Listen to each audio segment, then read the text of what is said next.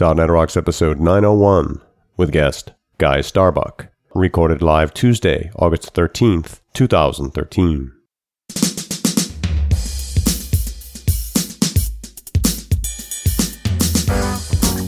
This episode is brought to you by Telerik, offering the best in developer tools and support. Online at E telerik.com. And by Franklins.net, makers of Gesture Pack, a powerful gesture recording and recognition system for Microsoft Connect for Windows developers. Details at gesturepak.com. And now, here are Carl and Richard. Thank you very much, and welcome back to .NET Rocks. This is Carl and Richard. We are live on the scene at that conference in Wisconsin Dells, Wisconsin. Hey, man, Hey, buddy, how are you? I'm doing better today. You know, I was a little jet lagged or something. I, I thought I came down with something yesterday, but uh, I guess just a good night's sleep and some coffee, and I'm good to go. That's good. And, and happy birthday. Sounds like you had a great birthday. I'm sorry I missed it. Oh yes. Now we're recording this on August 13th, two days after my birthday, and can I tell the story? Absolutely. All right. So my second wife and I, we bought a house, and uh, it was a momentous occasion. Got a good deal on it. And we had a housewarming party, and we invited all our friends. This was three years ago.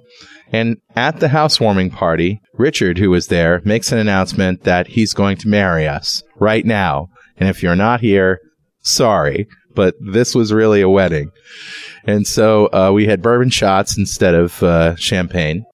And we worked on your vows together, and you had each had a couple of very special lines. I think you're doing the cooking and she's doing the laundry, right? That's right. Yeah, and that was in the vows. Yeah, and Richard said, "By the power invested in me by a form on the internet, and I pronounced you man and wife, and you are a reverend, uh, the Universal Church. Is that it? yes, Church of Universal Life. Right. Okay. So, long story short, now we have an annual housewarming party Which is also an anniversary and your birthday and uh, and a lot of fun. and a lot of fun, and it was fun at the house, and mostly a lot of musicians sitting around with acoustic guitars and singing and having fun. So, what's next? What's next is Better Know Framework. Cool. All right. Is- Was that the segue you were looking for? That was the segue I was looking for, and I don't right. want a segue. I think we're just going to leave that in. Normally we edit stuff like that out, but that was too funny. All right, better know framework. All right, buddy, what do you got? Well, uh, today, August 13th, uh, Scott Guthrie wrote a blog post releasing some, uh, announcing some great updates to Windows Azure. And I realized that this is coming out on what, the 27th? Yep, something like that. All right, so it's been you know almost a couple of weeks, but in case you missed it, uh, the updates are at tinyurl.com slash azure 0813. And the updates are SQL Server always on support, general availability uh, support with Windows Azure virtual machines for high availability and disaster recovery. Now, it's not really clear what that one means. Do you do you know what he's talking about? Yeah, always on is the new version of SQL Server's clustering. So the whole idea being that you can actually cluster SQL servers together and one will take over from the other and you- you just, it's always on. You know, SQL Azure won't lose data, but it can be shut down. You know, the- the- an instance could be disabled, so forth. So they, they keep backups, but you're not necessarily up all the time, but actually configuring always on would guarantee uptime. Okay. Now that also precludes the fact that Azure is up because, you know, there have been outages to Azure and A- AWS as well. Yeah, and, and always on does support distributed uh, clustering so that you could have two different, if there's multiple data centers involved and you set it up that way and you're paying for it that way, then you would actually uh, be redundant. That's very cool. Okay, number two, notification hubs.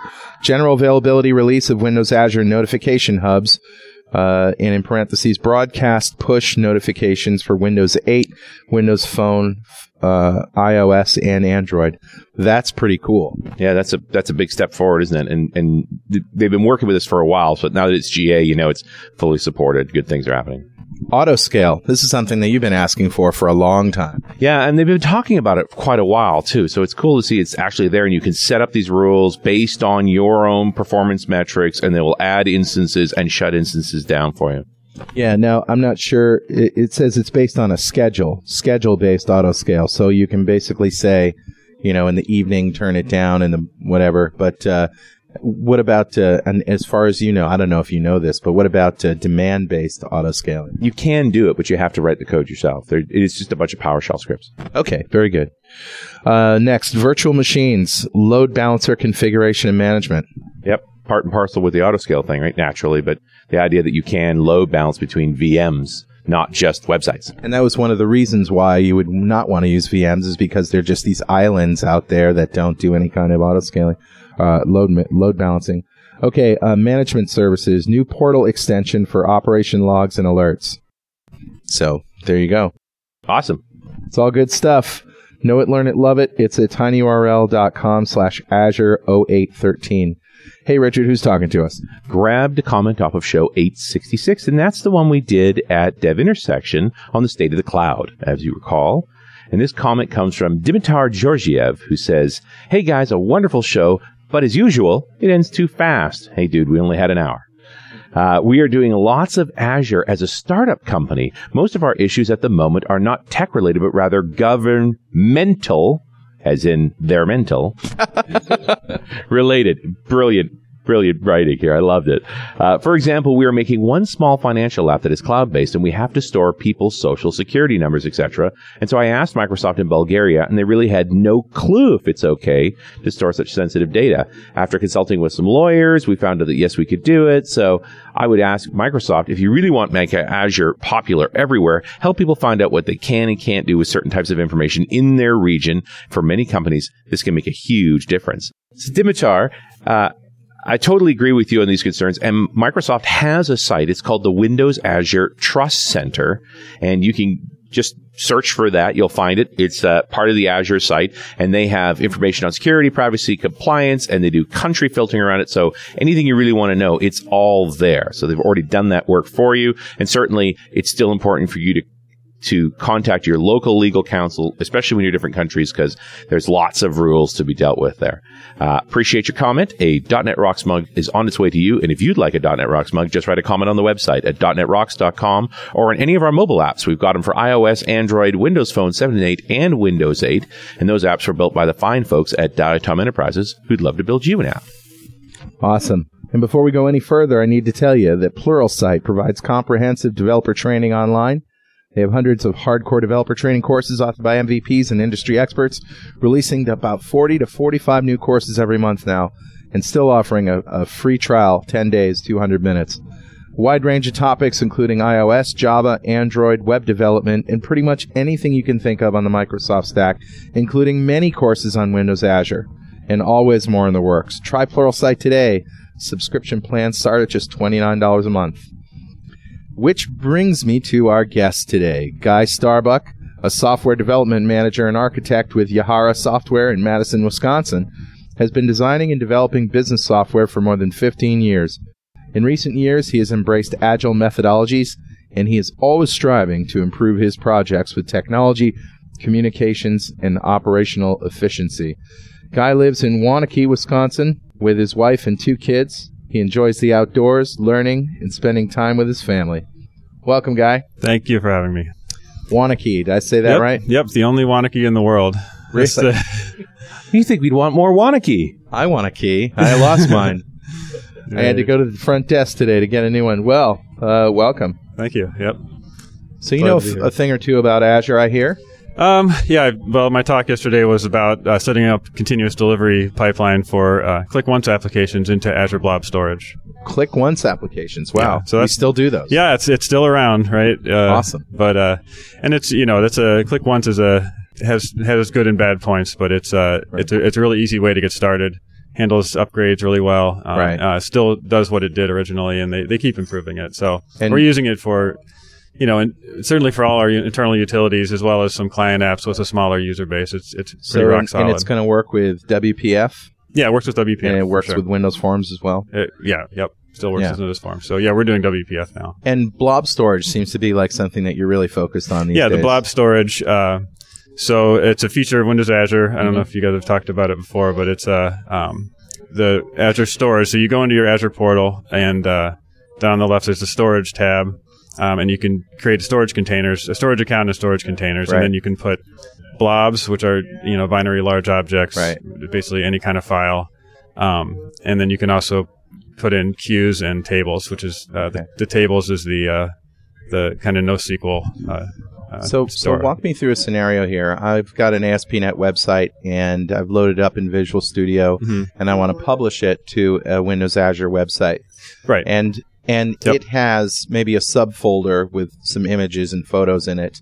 Okay. And I've got that website gone going up, but now I've got a content management website Mhm. where I can actually upload those images, and it's a totally different site.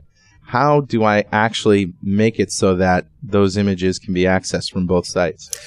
Um, well, you can set up so the deploying of the websites. Obviously, you Yeah. get your published profile, get that. That's that's Yeah, easy peasy. pretty pretty straight ahead. Right. Um, the uh, to get your files into the uh, so the Azure Blob Storage would obvi- would support. You can set up uh, different security levels for access to the blobs that you put up there. Um, Right. You can have things that are private, so that only internally in your app, if you have the access keys, can you use them. And that could Okay. be for backend for an internal app, but for uh, for something you're exposing publicly, uh, images like you know that for your website, Right. you'd um, you could set a, a public blob or a public container access Okay. um, and then they get a URL. Once you, you put them in the blob storage, they have a URL that's Okay. that's uh, you can So- link to directly in your app. So when you're publishing, when you when the content management system uploads an image, you can use code on the back end to upload it to this public blob folder. yes, exactly. Yep. Yeah. And there's a so so the demo I did for the pushing to click once files would be the same as pushing any any uh, any any files. Um, just wrote a console app using the blob the Azure Storage uh, API, the .NET Okay. API. So All right. um, and it's a NuGet package. You just download. Is it as easy as writing files? Yeah. It's basically you, s- you open up a you get your you, you have to format the name so that it has the uh, URL style slashes you know Okay. flip through slashes so that you can emulate your whatever folder structure you might Oh, want sure. um, and then you just open up a stream and and stream it up So you just use streams. yep exactly Wow. Yeah. Well, So- that makes it very easy because Yeah, most of the it's code that pretty we easy. have uses streams anyway. right and there's other ways to get files and blobs into your storage as well you can you can map a, a drive to the, to the blob storage and there's a storage explorer in Visual Studio you can Map just a drag drive, stuff so you in. can actually have a drive letter and all of that. yep yep So- And that way, that that's cool because you know, a lot of times on the back end, we're trans, we're mapping uh, URLs to to local folders. right So, so that that's even easier because then none of your code actually has to change.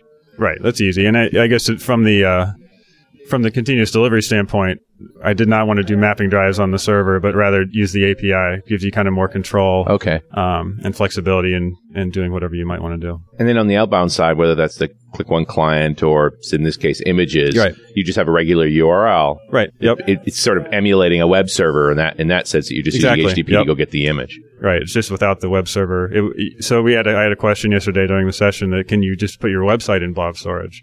Uh, so if you had a single page app, I mean, theoretic- theoretically, you could you could stick right. it up If there. it's just HTML, you didn't Yep. have any server side execution. There's no Yep. reason you couldn't. There's okay, no but reason. why would you though? What is Well, what's the you know, the- scenario? I'm really interested to the hear that. compelling reason to use the blob storage is the price. Um, you know, the blob storage feature was was designed to host virtual hard drives for for VMs and and these external these attached Right. Azure drives. So Big the, things. yeah, the pricing's based on you host putting a 200 gigabyte file up there. And here you are throwing these, you know, 15k files. up Exactly. there. yeah. Yep. Yep. And the, so the price and so the uh, yeah the pricing is something like um, uh, for geo replicated storage it's ninety it's nine and a half cents a month for uh, hundred megs. So oh my god. So you if, you can throw a lot of stuff up there before Yeah. you trip a couple cents a month. All right. So the simple scenario where you have some images, Mhm. obviously that's a no-brainer. Right. What are some of the the more complex scenarios for blob storage? Um, let's see.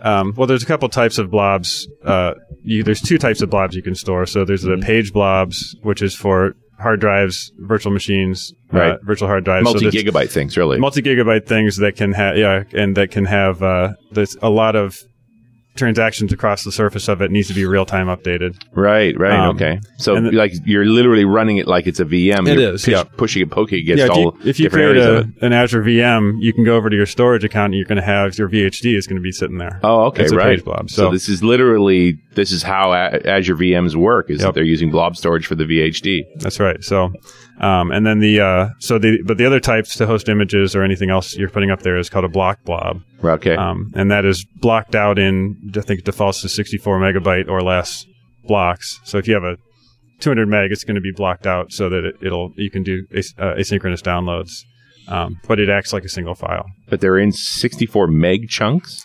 That's the that's the the chunk. That's the way it would chunk it up. yes. Okay. So anything smaller than that is considered. it's a just going to be single one chunk. block, Right. Um, if you have a, a big video file that's that's more than 64 megs, it could it could be chunked up so Sure. that you can call through the API and async download. But it's and stuff it'll we were pull it at talking once. about, you know, because it's so inexpensive. Well, yeah. They're all smaller than They're that. all small, right? Right. Yeah.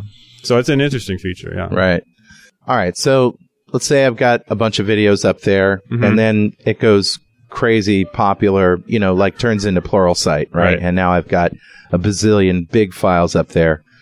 At what point do we are we looking at CDN as a necessity Right. versus Um, just plain old blob storage? I you know I think blob storage is probably being used as the back end for CDN stuff. Yeah. Um, the, so the CDN is basically it's where it splits it apart and and puts it into the different bandwidths for the different types of, of clients, right? Yeah, in geographic and, locations. and yeah, spreads it around geographically. And of course, it's different because you already talked about the fact that Blob does support geo distribution. That you can Right. say, I want Yep. to synchronize multiple locations. But the other piece of them being a CDN is how does the client fetch the nearby The version nearby of that version, blob? that's the right bit rate for that. What they're if, if it's a video, or Yeah, something whether like it's a that. bit rate or Yeah. it's just geolocated. or just a location, right? Yeah. Yep. so you, you do need to have the front end tools around Yeah, that. that would be a different an additional the, blob, step. the blob service will just distribute it for you. Yeah, the Bob storage is doing replication, and then um, you'd need to you would presumably need to manage spreading it if you want to put a copy in China or something Right. like that. You need to set that up yourself. All right. So how many different places around the world does Azure Blob Storage reach? I think if you just create a new uh, storage uh, container, um, these maybe a, a te- nine or ten different spots. It's it's Yeah. you know Europe, Asia, North, East and West U.S. Um, I I usually choose East U.S. and West U.S. as a backup, and so And so, do you have to specifically put copies in those places, or does it do it for you, or what? you how know does that for, work? if you just create a blob a storage account, you choose where it's going to be hosted. Right. Um, if you uh, the probably the the content delivery stuff that inside uh, inside Azure would would help you spread that out. I got you. in a more automated way. Yeah. So, so you really, it's really up to you to decide when to to flip that switch if Yeah. you need to. Yep. it would Yeah. be. And it's a difference between geo distribution for reliability and geo distribution for performance. You want to Right, exactly. push it around. It's, I guess it's a bit more Yeah. complicated. So for the blobs I'm using for applications, um, we'd stick them in the East US. Uh, you can set georeplication so that it, the, there's another copy in the West US. Right. Um, But you tend to just pull from the but East that's US. what I'm using. Yeah. I'm, Yeah. Our, And our clients. You, you are were here. saying it's mostly internal apps, so Yeah. Internal apps are for clients in Wisconsin area. You know, Right. we don't need to go. To not doing a lot of China Shanghai, work these right. days. Well, yeah, we have we have some stuff going on, but it's not apps I'm working on. Everybody sells one copy in China. I got to, you know, what really excites me about this whole conversation is the idea that most people, when I talk about continuous delivery, Mhm. they're always talking about websites. Right. And you're talking about distributing client apps with Right, the, in the yep. continuous delivery model. That was the neat thing that when I came across this idea of, of yeah, uh, that's of doing really this. exciting to me. So you've got a continuous in- integration process on the back end in, in your development environment, and then Yep. you're pushing to blob storage automatically. Yes, uh, just for the so um, not not a production deployment directly to Right. automatically, but um, and and the blob storage, you know, you don't want to. There's some it's it's exposed, so if somebody knows finds out the URL, they can download your app. You need to have your security figured out ahead of time. So Um, what security can you figure out? Well, I mean, you need to. So, I mean, one of the so this is for uh, setting up a developer test environment. So Mhm. it's- the idea is developers or BAs can grab the latest and greatest copy Right. of your app, and it's going to point to a vanilla database that's there for developer testing for proving Right. out your your features. But if it's, not on gonna blob have the real storage, data. it's exposed. If it's on, There's- it's on blob storage and you set it to public, it's exposed, okay, yeah. So- and if it's not Um, to the public, then, then you're not going to be able to install the click nobody once can app, right. access it really, Right, except yep, you exactly. through you through the account. So there's a uh, concept called shared access signatures um, Mm-hmm. and container level access policies. So you can set up uh, access um, policies on a container where you can set a time frame that the URL will work. Oh, okay. And so if you set that on your your web page or to to do the click once deployment, um, you could say this is only good for the next half an hour or something like that. right? Send it Or out. the, the, this for today, Yeah, but Or- but it's uh, it's it's definitely up to. So one of the nice things here is that it's it's going to enforce you thinking about and setting up your actual whole pipeline security for your Right. app up front. So which is one of the things we want to do uh, for continuous delivery. but I'm still yeah, I'm still battling with this idea of say I have three or four customers that use this product. How do I identify that these are the only people that can download that app? well, you need to manage that within the app. Itself. So yeah, it's not you- blob storage is going to save you. It's up to the app to say anybody can download this. It's just not Right. going to be usable. It's- right. Yeah. Yeah. Exactly. So Okay. you need to have an I guess account, that's and that's fair, a right? little You bit of security by obscurity there, but it's also, um, you know, it's as much. I guess if you go out to the internet and you find a click one tap and you that's not public and Yeah. install it, it's kind of your problem if it's spyware or something like that. I mean, there's a risk on both sides. Right? Sure. No, Um, and I appreciate that. The, you know that's not what blob storage is about. Yeah, You're that's not, going to have user authentication up front on blob storage, and then Right. you know from there be able to go get the file and, and so Exactly. so on. it's it's a trade off. Um, but for the for the purpose of developer testing, um, or uh, even some QA, I think it's. It's, it's if, as long as you have scrub data, you're not exposing any real data. and, it's all secured. You have logins, you have SSL going. to right. So you've got services. all that that Yeah. part of it. It's just the code itself, the actual Right. You app just that's being want deployed. People to be able to any but any of your clients or your uh, BAs or anybody to be able to grab the latest copy. Right.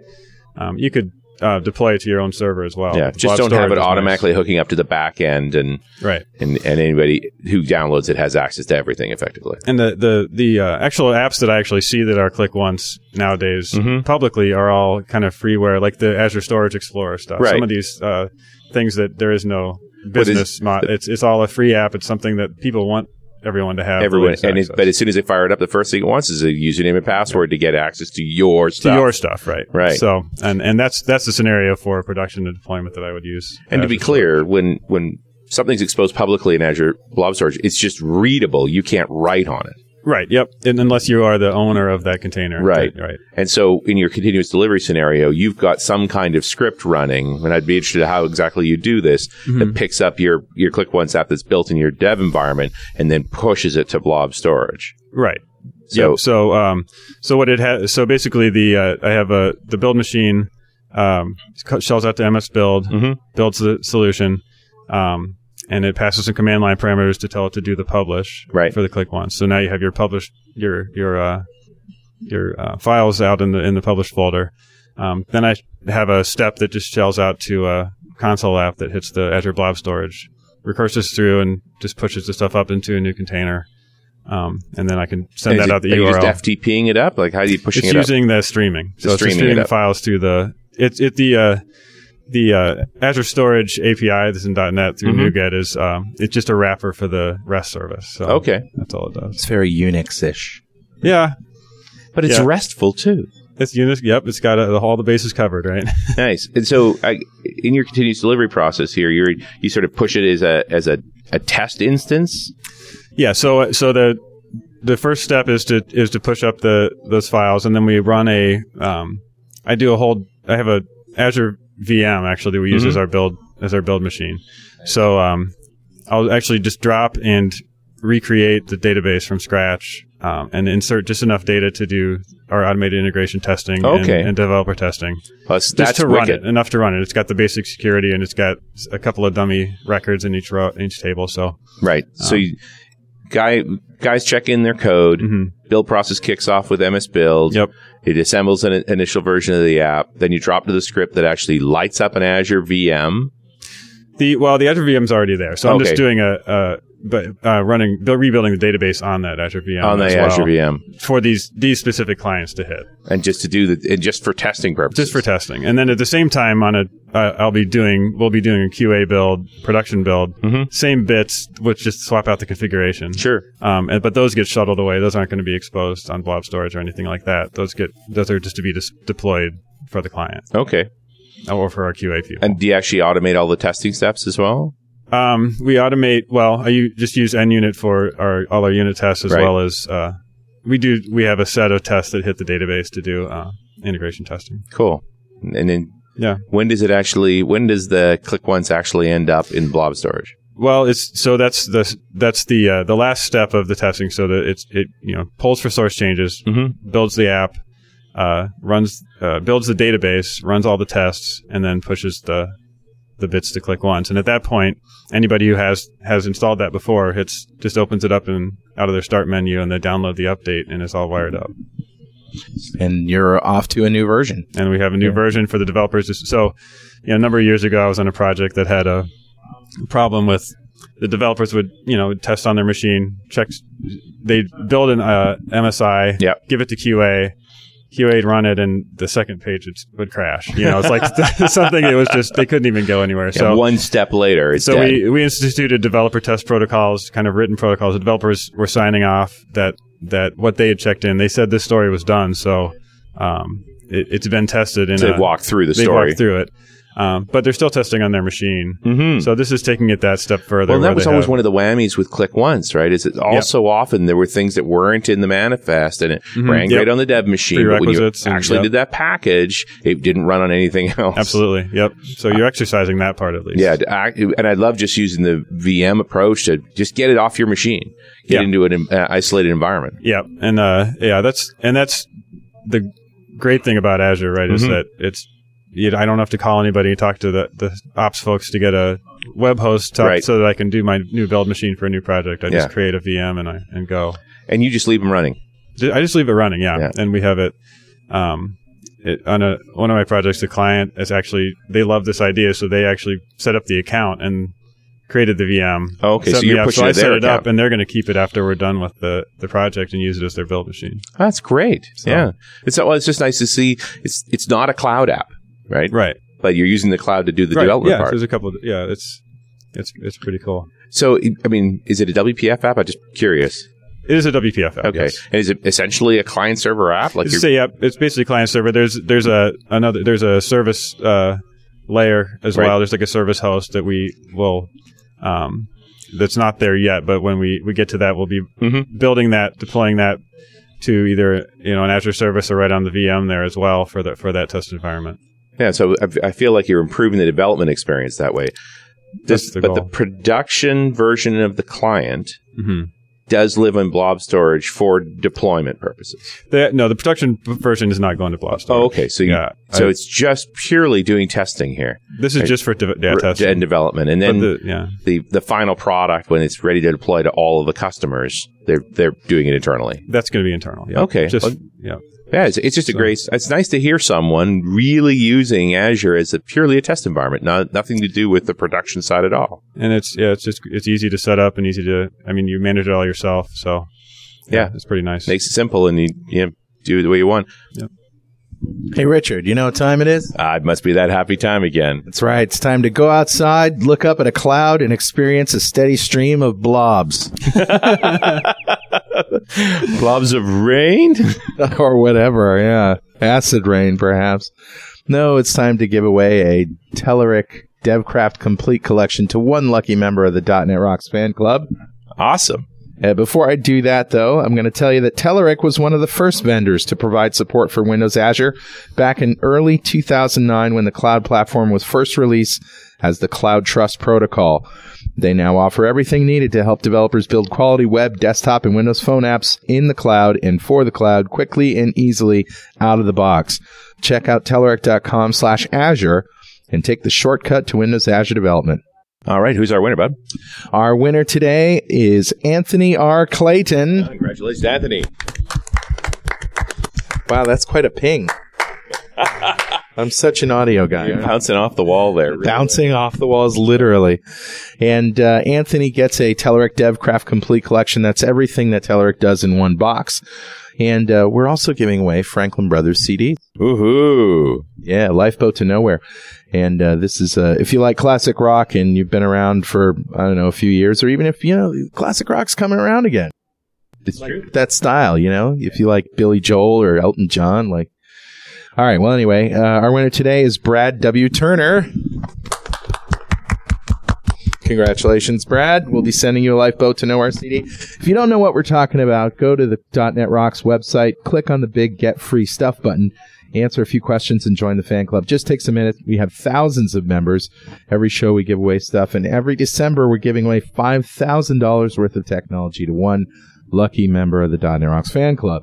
And we like to ask our guests, Guy, if you had five grand to drop on technology today, what would you buy? You know, I've, I've heard the show before, so I've been thinking about this. I but love him. He's right. prepared. I lo- He's prepared. As soon as, as soon as we started into this bit, I saw him grab his iPad. He's getting his notes ready.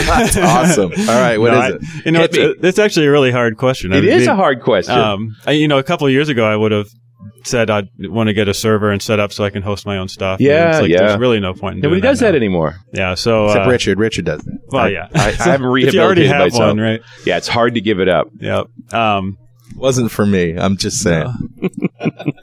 so I mean it, that is it is tough. I guess uh, I'd have to say uh, I'm definitely interested in some of the like robotics and the like the Arduino and stuff like that. yeah, you can and get there's some Raspberry Pis floating around Yep. here. It's really cool tech out there. a, with five thousand dollars. yeah, Raspberry You literally have a mountain of them. But, Yep. but there's a I'm- lot of stuff peripherals that go with that. So if I had you know five grand and no, and my wife did not have to approve the thing, I would uh, go for the those toys. Here's a question for you. Let's say that you had a room in your house that was going to be a fun room for you and Uh-huh. your kids. And, you know, you could do anything in there you want. You could put anything on the walls, anything on the ceiling, hmm you, you know, and the room is just for playing in. What, you know, there's so many things that you could do with a room and with Arduinos and Oh. Raspberry Pis and I was going to say, that, gadgeteers and yeah. cameras and the obvious first answer is rubber floor, Velcro ceiling, right? But- rubber floor, Velcro ceiling. I think that was uh, Simpsons or something. But the uh, And you got to put the loop part of the Velcro on the ceiling and wear the hook part. sure, Because the hook part's the part that wears out. So you can keep redoing oh, the that's a suit. good point. Well, I like uh, Richard's idea, which is to do the uh, Star Trek game. Like you could set up an actual Star Trek bridge Oh, nice. and play. Uh, what's the name of the game? Artemis. Artemis. Yeah, play Artemis, which is set up for touch screens. oh, cool. Yeah. Yeah, five consoles and a captain, and you can run up to six ships. So yeah, Okay. it's a little out of hand. Uh, You could have you know like uh, surround sound and subwoofers and get that Oh, sure. that rumble just constantly when you walk into the room. A big screen for the for the viewer. Then when they get hit, everybody has to pretend to run one side to the other. and- I don't think we need to pretend. I want the whole thing on a shaker Oh, a table, shaker, and okay. it goes all over the place. that's Yeah. awesome. Yep. That's where the Velcro comes in. Right. Yeah. Sure. I remember once I had to discipline my daughter and my first daughter, and I said, I'm going to put you in a Velcro suit and hang you on the wall. she goes, No, daddy, don't. Yeah. Still have nightmares, right? That's my second daughter, actually. If I had all those Raspberry Pis or, or Arduinos, I think I'd be trying to hook them into every appliance in the house, start to build my Internet of Things. Yeah, I, I work with a guy who's who's into it, and he uh, he has some land, and he has a greenhouse, and he was automating to open and close the windows using Oh. the Arduino. So Yeah, and uh, you can automate the watering. You can all, automate all sorts of steps. I'm actually working on that right now. Yeah. oh yeah, What are you growing? Uh, tomatoes. I want tomatoes in January, and I want good tomatoes. nice. Yeah, Nancy had good tomatoes. You're ruined. All right, good gadgets. I love it. Okay. It's good fun. Uh, we got to dive back into this thing because I'm Sure. not I'm not done with it yet. Sure, It's- absolutely. and I'm and I'm just like I said, I'm so happy to see someone applying these continuous delivery principles to something that Mhm. isn't a website. Yeah. but you are only going so far. You're getting Right. up to you've got you've got that testing loop working really Right. well, and the customer is able to be part of that testing experience now Mhm. that they can go grab that Right. it's, it's like you, you, you spoke to this. As soon as you've done that, now the folks that are running it, they just stop the app and run it again. They get the update. right. But those are, I, I guess, beta testers because this is the test instance of the app. It's yeah, it's meant to be even a pre QA type of thing, Right. Uh, but yeah, it so was- small group of people. but but certainly the you know the BAs on the project will open it up and, Right. and see what what the new screen looks like, and you And can it- give that to the client directly. You can say, hey, I I just checked something in. Yeah. Um, just go close go and do reopen. an update and just go to this screen and tell me what you think. yeah. You know, what do you so- What do you think of the new thing? yeah. You know, automate sending an email for that Well, matter. yeah. yeah. Or a text. Yeah. Or something. But yeah, Sure. the fact that it's click once means that there's no Yeah. real deployment. You're not pushing an MSI or anything Right. like that. And- it just and so happens. if your if your app's not going to even if your app's not going to be click once in the long run, I think you can. It's so easy to just set Yeah. up that publish and and get it at least at the starting points of a Right. project that it's uh, a But what about getting all the way to production for this? Are you Right. are you looking at the, those next steps? the uh so well i you know, I would not hesitate to use the blob storage for production for Sure. for something like uh, like I said, that Azure Storage Explorer or Mhm. things like this that are um, that you want people to have. Right. Um, But a privately held app. um, I guess it, if it was something where it's a global company and people needed to be able to, you didn't want to worry about uh, firewalls and Right. but you wanted to give people access to all these updates. That's a that and would get the be a updates out easily. possibility. Like I said, it's not useful for anybody else, and they need the cred- even if they just Yeah. updated, they still need the credentials. right. So um, but you'd need then you'd need to be able to monitor and and you know once a click once app is out there, it's not like you can revoke it. So Yeah. uh, it's out there. right, That's so that. so you'd have to have have a plan for if you know so, somebody malicious gets a hold of that and Yeah. and, and starts to download thousands of copies and starts to hammer you. So However, they can. I mean, I guess it co- comes down to what credentials you need before you actually even know what services to speak right, I mean to. your credentials are going to be fine, but yeah, if it's it, however you, you'd have to rig that up so you could yeah, think switch about it that. out. It's or I guess something. the alternative here is what's the more secure route to go about it? Uh, I mean, obviously you're familiar with Click Once. Mhm. What is the production distribution that you're comfortable with?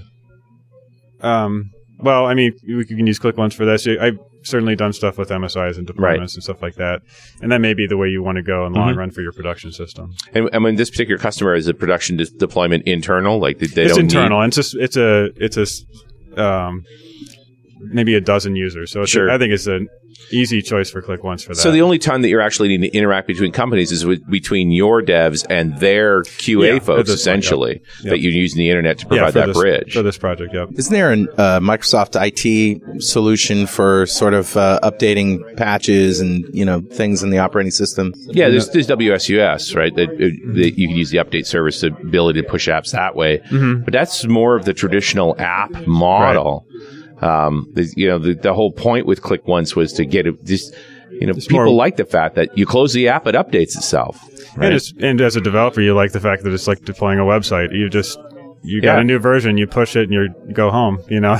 Well, I- I I totally agree with you because so much of talking about this modern development model, it's very rapid, is all about websites. There's Mm-hmm. Yeah. no deployment to the machines, Right. and I think about apps that I l- that I enjoy on my machine. It's stuff you know. I mean, TweetDeck's got its problems, Mm-hmm. Right. But it's not the updater. Right, yep. Chrome's got its issues, not the updater. That just works. You Right. close that app, it updates itself. And I appreciate that it updates when it closes, not when it opens. Because Right. generally when I open it, it's because I want to use it. Right. Well, click once works the other way, doesn't it? But you can you can do click once either way. Um, Oh, you can? you can Oh, have it that's check for great. updates after. Yeah, you every open. everyone I've seen who's been playing with Click Once has configured it for on close rather than on open because on open is annoying. yeah, Well, right. yeah, it makes much more sense to do when you close it. But click once aside, I mean, any any any application deployment that uses files that just you know files on a server, Sure. that would work through Could the be blob functioning storage, through blob yeah. storage, right? Yeah, the so- only issue really is the security model. That really, yeah, that's the big the biggest issue, Yeah, that you you you can't stop them from getting access to the code, right? but you can you have to impl- implement security within the code. Yep. And so for a production uh, environment, you definitely want, like we talked about before, just something Yeah. that you want everybody to have. Some way to ma- manage that particular issue. Totally reasonable and fair. So this is a great scenario, but uh, there must be some other things that you can do with blob storage that we haven't touched on. Sure. Um, well, I'm just thinking from a continuous deployment. Uh, other ways you could use this is that since you have control over where your, your bits are going, Mhm. um, you could use and you through the API, you're, you're you can you move your blobs around, rename, move things different places. So Right. it would be a way that you could keep uh, a, a a running history of all the deployments you've done. You could so people could go to a different URL to pull five versions ago, something All right. like that. Um, if you need to try to reproduce when something when some bug crept in or things like that. So blob storage doesn't have built-in sort of history per se. It's Well, up to you to do it. So unlike the page storage, Right. uh, page blobs, the block blobs do have a, a complete history. Oh, okay. So Of every every time you revision. write over it, it's kept the old one anyway. Yep. So you could uh, you could use, you could just go back, go through through the the uh, the, the uh, API and and roll it back to a previous version. Interesting. Um, yeah. So I you know you can roll back in many places along your pipeline, but it just gives you another dial you can turn. And, and so normally you only ever see the current one, but you can actually use Right. the API or the client, I guess, will allow you to go in and say, "Look, show me past Yep, some of the versions." clients will give you that. Geez, what a great idea just for backup of data, not just for uh, right. Yeah. The, apps. um, I, I was in another session yesterday that uh, with uh, Ben Gavin, who uh, talked was talking about the the queue and the table store uh, storage as well Right. as the blobs, and he had stitched together an app that um, that used all three. Um, so you, he would upload a blob, set, it- set it- put a queue item into a queue that Mhm. would be processed by a service, pick up that blob, process it, and put it in the data into a table. right? So um, it's just kind of it's it's this whole infrastructure piece that uh, to me it's just got a wide open, just a lot of potential. To Yeah, do we a haven't lot even of things. touched on all the Exactly. possibilities there. Just thinking about blobs in a different way because we tend to Right. think of them as videos or Right. or you know something big. and the uh, the the the blobs you can edit. They have some built-in metadata that you can edit on the blobs, such as like the content type. So you can say it's a text HTML or a, a video. Right. Um, but then you can also add custom metadata of your own, just key value pairs that are only in blob storage. Mhm. Mm-hmm. Um, so tying this in to your application, just a cloud-enabled application, you could just the sky's the limit with what you Can could you do. Um, search that metadata? You can and you can uh, yep you can query it using OData type of. All right, I th- well Okay. you certainly so what it gives you so the in the tables you can do queries with uh, OData Sure. syntax for the um, for the blobs you what it gives you the ability to is pull down the metadata without downloading the blob Oh, okay. so you can decide You can stuff a bunch of key value pairs in there of descriptions of, of the blob itself without Right. having to haul the blob. So if you're around. looking for a specific blob or for specific specific that's in a specific state, if you have your metadata set, you could just iterate through your blobs, find the one you want or all the ones you want before you even download. So So you, you- could be big files. You don't want to be pu- Right. pulling But them you- all down to but look at. What you're saying though is you'd have to download all that metadata first, then search through that. There Do not that a way in to order just to find which blob. you there want. isn't an API that just says find me the blob that matches this metadata. I yeah, I don't believe so. Yeah, okay.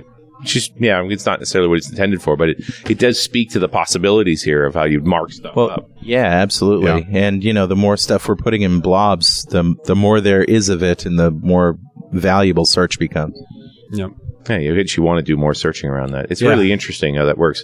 And the history piece just yeah lends itself to some other ideas. Right. Oh yeah. And and I mean, if you want to have it searchable, you could you could s- create a table that's an index of all your blobs that you have, Of course, and then there now you Yeah. have a lookup. So And did you need- use blob storage to build the search tool? And this is the type of thing you could set up with the private containers so that your application or you know all your distributed applications, you have this coded inside, Right. um, but they're not public to the internet. It's Yeah. your data for your app that's distributed around.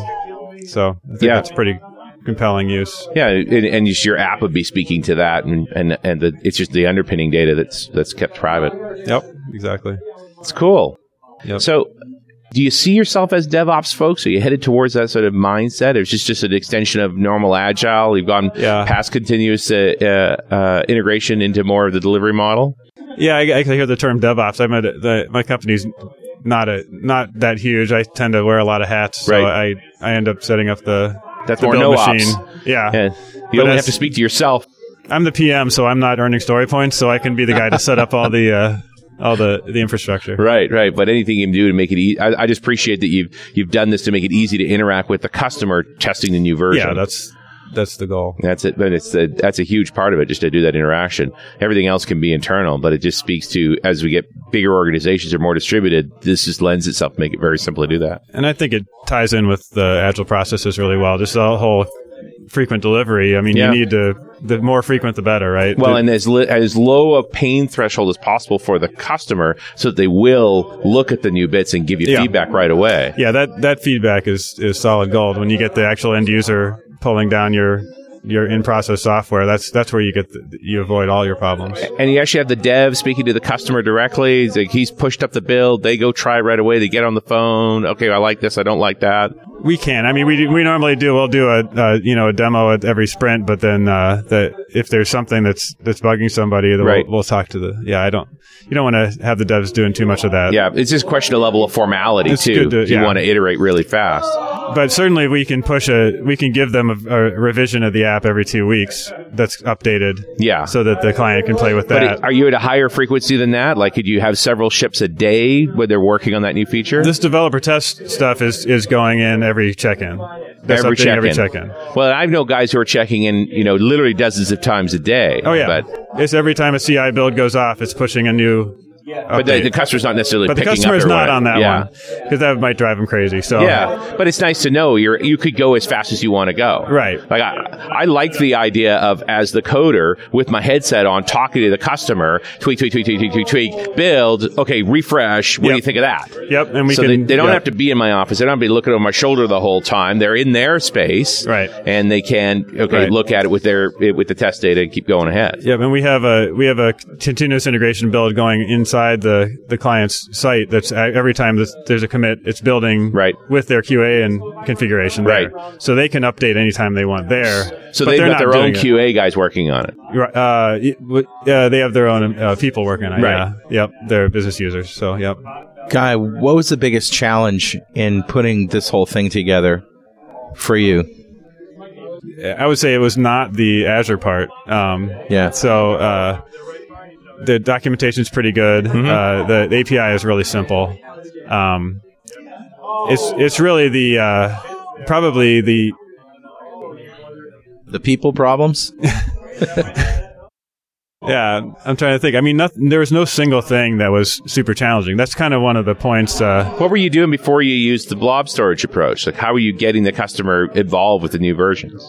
we well on previous projects we've set up. Uh, um, just you we actually create an installer Right. Um, but then now, you know, uh, routinely when you're in development phase, the, the updater or the uninstaller doesn't, you know, you do the installer first, you do the uninstaller later. Yeah, much So- later. So So it's, it's hard to get everything a clean works great for the environment. first test. It's Right. the next test and the next test where you get Yeah. into trouble. um, so that, that's why I've been using ClickOnce for a while for that purpose. Right, because it just deals with cleaning up the old version while you put in the new version. and if it gets really messed up, you just on you could the uninstall is actually pretty clean. Right. Um, so, um, but yeah, there was no single real challenging point. I mean, just learning about all this stuff. There's so much information out there; it's hard to keep up sometimes. Yeah, there really is. You're talking about the new announcement of the the Azure features that and that's coming out so fast. Yeah, Um, nonstop. as I was preparing this talk, every time an announcement would come out with new features, I'm like, please don't have changed the blob storage. so I have to rewrite this thing. So. yeah, yeah. And, and But of it course- hasn't changed in a while. They did do a breaking change a year ago or so, but um, yeah, it's been good. And when they do a breaking change, I mean, they're taking away the old version. You have to update. Yep. There's just Yeah. no option there. Yep. It's not like you Yeah. can say, "Oh no, I'll keep let, letting me use the V1." Yeah, so that may have been the, the biggest challenge. Was I, the first code sample I got for the doc- the Azure Storage API was written against the previous version, and Right. some of the stuff had changed. So Yeah, Um, but it would, but then there were other samples out there. but so it it- wasn't it's a big absolutely an deal. issue when this and they, Yeah. they. It's not like they pre-announce they're making changes either. It's just sort of one day it happens. Yeah, and it wasn't. I mean, the blobs are still there. All Right. the all the stuff is no still data there. It's is just lost. the API. Your code doesn't work anymore. Right. Exactly. So yeah, So- you're maintaining this infrastructure for it, and on the day that it changes, it break it may break, and Yep. you have to fix it. There's no you no reversion. That's right. Yep. Yeah. Okay. I mean, it's a fair point. It's it's one of the prices of using a publicly available service like that. That's They're right, yeah. always going to have the latest for API, and you must use it. Yep. But, you know, I, I trust Scott Goo to do the right thing, though, Yeah. Uh, of, of anyone, you know. True. Yep. That's true. Dev test in the cloud. I like it a lot. All right. So, what's next for you? Um, well, to keep building out these uh, this continue this pipeline and try to you know next step is to get the a services building um, wired up from the from these instances and uh, and keep everything going and just try to uh, get the de- deployment put together and the testing as, as good as you can early on. So More, and you find yourself going to get more into the cloud here. Or is it just going to continue to be a test environment? you know, I, I come in, I came to that conference last year, uh, having you know I have an MSDN account through work, um, Right. and had tooled around a little bit with the the Azure stuff, just the VMs. Um, but saw a couple of presentations that sort of opened my eyes to some of the other areas, and then Sure. just uh, that happens all the time. Just ge- just keeping up to date on stuff. I mean, a lot of people don't know about the whole Azure storage feature Yeah. um, at all, and it's it's one of these things. It's a backbone of the whole infrastructure as a service. and it's been in there since the Yeah. beginning, but it's been ignored. I think. and the the hooks they're giving you to to develop to develop software against it it's just uh, it's got a lot of potential. It's cool. Very cool. Guy Starbuck, thank you very much for spending this time with us. All right, thank you very much for having me. All right, you bet. And we'll see you next time on .NET Rocks. Thanks for listening. And remember, pluralsight.com is where you can get 200 free minutes of developer training online. pluralsight.com.